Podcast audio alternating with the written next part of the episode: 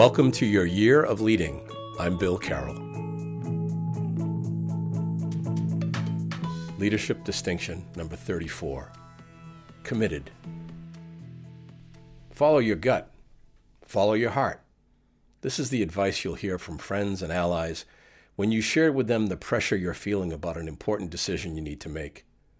Not that it wouldn't perhaps also be helpful, you won't hear them say, well, net out the pros and cons and then, etc., etc.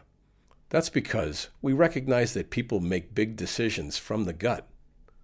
Only then do we give the mind time to air out its reasons pro or con. And by then, we're looking for our cognitive powers to get on board behind the heart's commitment. Similarly, we don't commit to follow a vision or to follow the behavior of another on the basis of logic. There is no thinking apparatus in the gut, of course. When we use the term, we are referring to the oldest intelligence we harbor, that which concerns itself with our oldest human concerns, like whether we are put at mortal risk or how we will survive. Neuroscientists have reduced its source to the amygdala or the brainstem, primitive evolutionary beginnings of the human brain. So be it. Gut instinct, as we sometimes refer to that native guiding force, affects nearly all levels of decision making, including even matters of law.